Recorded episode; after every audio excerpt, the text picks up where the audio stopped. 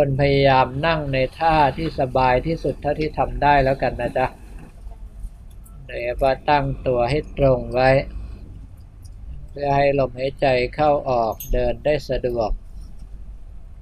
กำหนดสติความรู้สึกทั้งหมดอยู่เฉพาะหน้าของเรา คืออยู่กับลมหายใจเข้า ลมหายใจออก หายใจเข้าพร้อมกับคำภาวนาที่เราถนัด กำหนดความรู้สึกทั้งหมดไหลตามลมหายใจเข้าไป หายใจออกพร้อมกับคำภาวนาที่เราถนัด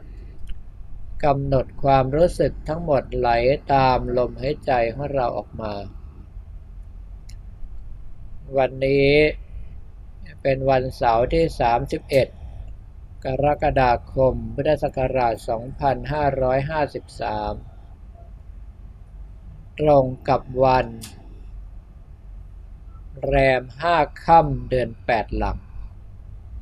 จะว่าไปแล้ววันนี้เป็นเสาห้าเหมือนกัน แต่เป็นเสาห้าข้างแรม ถือเป็นเรื่องอมฤตโชคสำหรับบุคคลที่เกิดปีจอ ว่าเป็นวันลาบของคนเกิดปีจอด้วยและตรงกับอมฤตโชคด้วย เด็กๆสมัยนี้ไม่ค่อยจะจำขึ้นจำแรมกันแล้ว แม้กระทั่งพระเนนก็ไม่ค่อยจะจดจะจำกัน น้อยคนที่ถามแล้วบอกได้ ว่าวันนี้ขึ้นแรมอะไร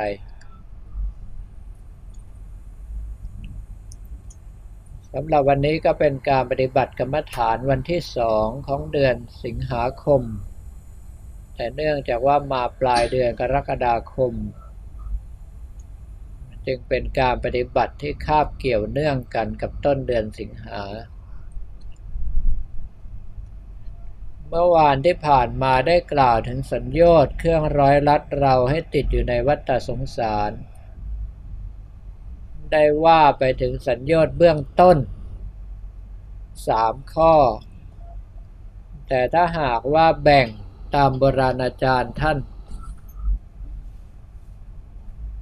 บางทีท่านแบ่งว่าสัญญอดเบื้องเบื้องต้นเป็นห้าข้อด้วยกัน เรียกว่าโอรัมภาคียสังโยชน์ส่วนตั้งแต่ข้อที่ 6 ถึง 10 ท่านเรียกว่าอุทธรรมภาคียสัญญชน์ก็คือสัญญชน์เบื้องต่ำสัญญชน์เบื้องสูงนั่นเอง ถ้าหากว่าจำผิดก็ขออภัย เพราะเรื่องของบาลีบางทีก็สับสนอยู่เหมือนกัน เมื่อวานได้กล่าวแล้วว่าการจะเป็นพระโสดาบันนั้น สัญญาณเบื้องต่ำสามข้อเราต้องละวางให้ได้ แม้ว่าจะไม่เด็ดขาดหมดสิ้นไปทีเดียว แต่ก็ต้องละวางให้ได้ในระดับที่ว่า เราต้องมีความเคารพในพระพุทธพระธรรมพระสงฆ์อย่างจริงจัง ไม่ล่วงเกินด้วยกายด้วยวาจาด้วยใจทั้งต่อหน้าและรับหลัง เราต้องเป็นบุคคลผู้มีศีลบริสุทธิ์ ไม่ละเมิดศีลด้วยตนเอง ไม่ยุยงส่งเสริมให้ผู้อื่นละเมิดศีล และไม่ยินดีเมื่อเห็นผู้อื่นละเมิดศีล และท้ายสุด ต้องมีปัญญารู้ว่าเราจะต้องตายแน่นอน ถ้าหากว่าตายแล้วกำลังใจให้เรามุ่งตรงที่เดียวคือพระนิพพาน โดยกำลังสมาธิที่จะหนุนเสริมความเป็นพระโสดาบันนั้นต่ำสุดต้องได้ระดับปฐมฌานขึ้นไป ยิ่งเป็นปฐมฌานละเอียดยิ่งดี ในส่วนของพระสกทาคามีนั้นท่านกล่าวเอาไว้ว่าละสัญญาณเบื้องต่ำได้สามข้อ และทำให้ราคะโทสะเบาบางลงได้ การที่จะทำราคะโทสะให้เบาบางลงได้ ก็แปลว่าสติสมาธิปัญญาจะต้องเข้มข้นกว่าพระโสดาบันมาก โดยเฉพาะกำลังที่จะกดราคะและโทสะลงได้นั้นต้องเป็นกำลังของฌานสี่เท่านั้นฌานอื่นต่ำกว่านั้นเอาไม่อยู่ เมื่อเป็นดังนั้นก็แสดงว่าบุคคลที่เป็นพระโสดาบันแล้วถ้าจะพัฒนาขึ้นมาเป็นพระสกทาคามี สมาธิจะต้องทรงตัวมากขึ้น จากปฐมฌานก็ต้องเป็นฌานสองฌานสามจนถึงฌานสี่โอกาสที่จะเข้าถึงความเป็นพระสกทาคามีถึงจะมีได้ แม้ว่ากติกาในการปฏิบัติ จะมีเทียบเท่าพระโสดาบันเพียงแต่เพิ่มตัวลดราคะโทสะลงมาเท่านั้น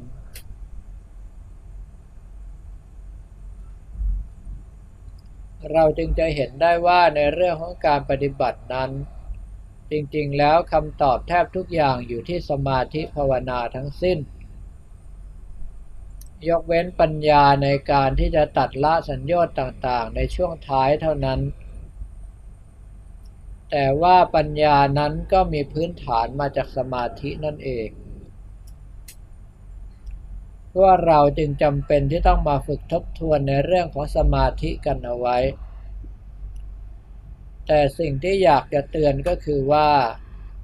อย่ารอให้ถึงเวลาปฏิบัติกรรมฐานต้นเดือนแล้วเราถึงได้ทำถ้ารอเวลาปฏิบัติกรรมฐานต้นเดือนแล้วถึงทำต้องเรียกว่าไม่พอกิน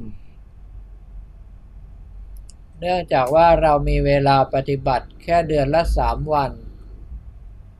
และ เกินกว่า 50%ก็มาได้ไม่ครบสามวัน การปฏิบัตินั้นเราจำเป็นที่จะต้องทำอยู่ทุกวัน ในแต่ละวันให้ได้มากที่สุดเท่าที่จะมากได้คำว่ามากที่สุดไม่ใช่ว่าเรานั่งสมาธิทั้งวัน หากแต่ว่าเมื่อนั่งสมาธิแล้วอารมณ์ใจทรงตัวได้เท่าไหร่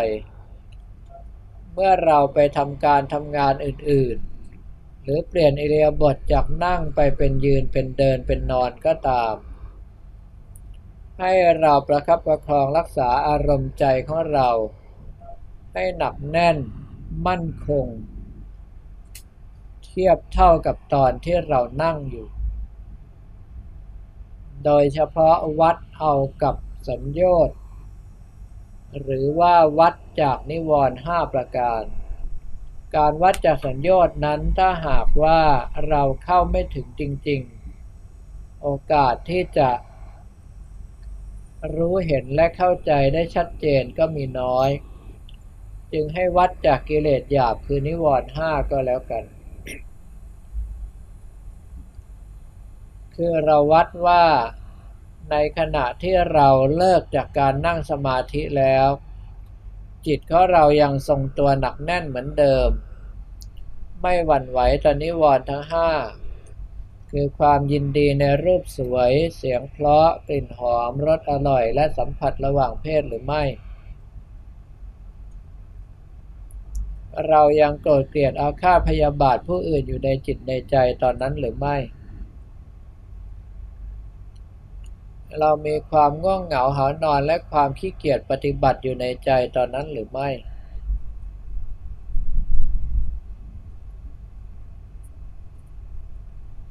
เรามีความฟุ้งซ่านเดือดร้อนลำคาญใจหรือไม่ และท้ายสุดเรามีความลังเลสงสัยต่อผลการปฏิบัติหรือไม่ ว่าจะมีจริงหรือไม่มีจริงอย่างที่พระพุทธเจ้าทรงตรัสสั่งสอนเอาไว้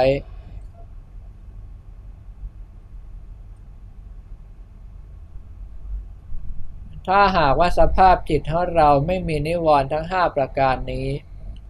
ก็แปลว่าสมาธิของเรายังทรงตัวอยู่ อย่างน้อยๆก็อยู่ในระดับของปฐมฌานก็แปลว่าเราสามารถที่จะระมัดระวังป้องกันกิเลสได้ในส่วนหนึ่ง แต่ถ้าหากว่าจิตใจของเรามีนิวรณ์ตัวใดตัวหนึ่งอยู่ก็ตาม ให้รู้ว่าตอนนั้นสภาพจิตของเราแย่แล้วข้าศึกเข้ามายึดบ้านยึดเมืองของเราได้แล้ว ถ้าไม่รีบขับไล่มันออกไป เดี๋ยวมันก็จะงอกรากฝังลึกอยู่ แล้วทำให้เราไม่สามารถที่จะทรงสมาธิได้อย่างที่ต้องการ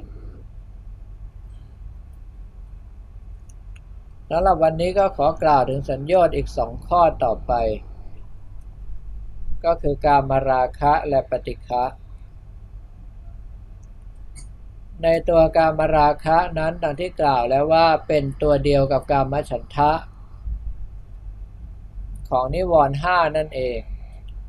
แต่ว่าในที่นี้เราหมายเอาชัดเจนว่าเป็นอารมณ์ทางเพศ ซึ่งเป็นเรื่องปกติที่มีขึ้นเกิดขึ้นกับตัวเรา เพราะว่าราคะโลภะโทสะโมหะเป็นสมบัติของร่างกาย ตราบใดที่เรายังอาศัยร่างกายนี้อยู่ ก็จะต้องมีสิ่งทั้งหลายเหล่านี้เป็นส่วนประกอบอยู่ด้วย แต่เพียงแต่ว่าในเบื้องต้นนั้น เราต้องใช้กำลังของสมาธิ กดราคะโลภะโทสะโมหะนี้ให้สงบลงชั่วคราว แล้วเราจะเห็นหนทาง ว่าทำอย่างไรที่จะให้จิตของเราผ่องใสปราศจากสิ่งทั้งหลายเหล่านี้ได้ อย่างเช่นว่าถ้าหากว่าปัญญาเกิดเห็นทุกข์เห็นโทษแล้วไม่ไปนึกคิดปรุงแต่งต่อ เห็นสักแต่ว่าเห็นได้ยินสักแต่ว่าได้ยินได้กลิ่น สักแต่ว่าได้กลิ่นได้รสสักแต่ว่าได้รสสัมผัส สักแต่ว่าสัมผัส ไม่เอาใจไปคุ้นคิด รักโลภโกรธหลงก็ไม่สามารถจะเกิดขึ้นได้ ดังนั้นในการที่เราจะละตัวกามราคะอันดับแรก สมาธิต้องทรงตัว โดยเฉพาทรงตัวอย่างน้อยในระดับปฐมฌานละเอียดเพื่อจะได้กดสิ่งทั้งหลายเหล่านี้ให้ดับลงชั่วคราวแล้วหลังจากนั้นค่อยมาพิจารณาให้เห็นทุกเห็นโทษ ในเรื่องของการมาราคะเกิดความเบื่อหน่ายคลายกำหนัด ถอนความยินดีและพอใจออกเสีย เพราะว่าการมาราคะนั้นเป็นตัวก่อให้เกิดขึ้นมา การเกิดขึ้นมาของเราไม่ว่าจะเกิดในลักษณะของใครก็ตาม จะเป็นคนเป็นสัตว์ จะเป็นหญิงเป็นชายก็ตามล้วนแล้วแต่เกิดมาบนกองทุกข์ทั้งสิ้น เมื่อเราเห็นโทษตั้งใจจะละจะวาง ก็พยายามสร้างกำลังใจให้เราให้เข้มแข็งยิ่งขึ้น ให้สมาธิทรงตัวยิ่งขึ้น เพื่อจะได้ระงงับยับยั้งกำลังของราคะได้ทันท่วงที หาไม่แล้วราคะที่มีกำลังมากกว่าก็จะท่วมทับจิตใจของเรา จนกระทั่งไม่สามารถที่จะปฏิบัติภาวนาอย่างที่ต้องการได้ เคยมีพระเนนถามอาตมาว่าทำไมถึงต้องรีบตื่นขึ้นมาภาวนาตั้งแต่ตีสองตีสามก็บอกว่าให้เราตื่นก่อนกิเลส ถ้าให้กิเลสตื่นก่อนเราจะเดือดร้อนทั้งวันคำว่ากิเลสในที่นี้แทบจะหมายเอากามราคะเป็นใหญ่ ถ้าเราสามารถลุกขึ้นมาภาวนาจนอารมณ์ใจทรงตัวเสียก่อน ตัวกามราคะก็จะโดนอำนาจของสมาธิกด ยับยั้ง ให้โสมให้ดับลงไปชั่วคราว เราก็จะมีความสุขเยือกเย็นได้ทั้งวัน ดังนั้นท่านทั้งหลายถ้าหากว่ายังไม่สามารถจะทรงปฐมฌานได้ เรายังเดือดร้อนกับกามราคะอยู่ตลอดเวลา ถ้าทรงปฐมฌานได้ เราสามารถที่จะพ้นได้ชั่วคราวขณะที่ทรงฌานแต่ถ้าหากว่าทรงฌานสี่ได้คล่องตัวเมื่อไรรู้สึกตัวว่าจะเกิดการมาลาคะขึ้นเราสามารถที่จะระงับรับยั้งได้ทันท่วงที ส่วนในเรื่องของปฏิฆะอารมณ์กระทบใจนั้น ถ้าหากว่าเราอยู่กับปฐมฌานละเอียด สติสมาธิและปัญญาที่แหลมคม จะทำให้เรารู้ว่าสิ่งนี้กระทบแล้วจะเกิดราคะ สิ่งนี้กระทบแล้วจะเกิดโลภะสิ่งนี้กระทบแล้วจะเกิดโทสะเราก็พยายามหลีกเลี่ยง การเลี่ยงในระยะแรกก็คือ การอยู่กับตัวสมาธิ อยู่กับลมหายใจเข้าออกของเราไม่ไปคุ้นคิด ไม่ไปสนใจ ก็ทำให้ราคะโลภะโทสะกำเริบไม่ได้ หลังจากนั้นถ้าสามารถพัฒนาสมาธิให้ส่งตัวยิ่งขึ้นไปกำลังในการระงับยับยั้งตัวปฏิฆะก็มีมากขึ้นจนกระทั่งท้ายสุด เมื่อทรงฌานสี่ทรงตัวสามารถระงับได้โดยฉับพลันทันที แต่ก็ไม่ได้หมายความว่าปฏิฆะจะหายไป จนกว่าเราจะพิจารณาเห็นทุกเห็นโทษถอนกำลังใจออกมา ไม่รับแรงกระทบต่างๆ โดยสิ้นเชิงแล้ว เราถึงสามารถที่จะพ้นไปได้ แต่ว่าท่านทั้งหลายต้องก้าวเข้าสู่ความเป็นพระอนาคามี ซึ่งพื้นฐานของความเป็นพระอนาคามีที่สำคัญที่สุดก็คือต้องทรงฌานสี่ได้ ถ้าไม่สามารถจะทรงฌานสี่ได้เราไม่สามารถจะทรงความเป็นอนาคามีได้ เพราะว่ากำลังไม่เพียงพอที่จะกดราคะกับโทสะให้สนิทลงไปสำหรับวันนี้ก็ขอกล่าวถึงในเรื่องของสัญญาต์เพิ่มขึ้นอีกสองข้อเท่านั้น ตอนนี้ก็ให้ทุกท่าน ตั้งใจกำหนดใจอยู่กับลมหายใจเข้าออกของตน ถ้ายังมีลมหายใจอยู่กำหนดรู้ลม ถ้ายังมีคำภาวนาอยู่กำหนดรู้คำภาวนาไปด้วย ถ้าหากว่าลมหายใจเบาลงคำภาวนาขาดหายไปก็ให้กำหนดรู้ไว้ ไม่ต้องไปใส่ใจว่าเราจะต้องหายใจใหม่ขณะเดียวกัน ก็อย่าไปดิ้นรนอยากให้เป็นเช่นนั้น ให้กำหนดอยู่อย่างนี้เรื่อยไปจนกว่าจะได้ยินสัญญาณบอกว่าหมดเวลา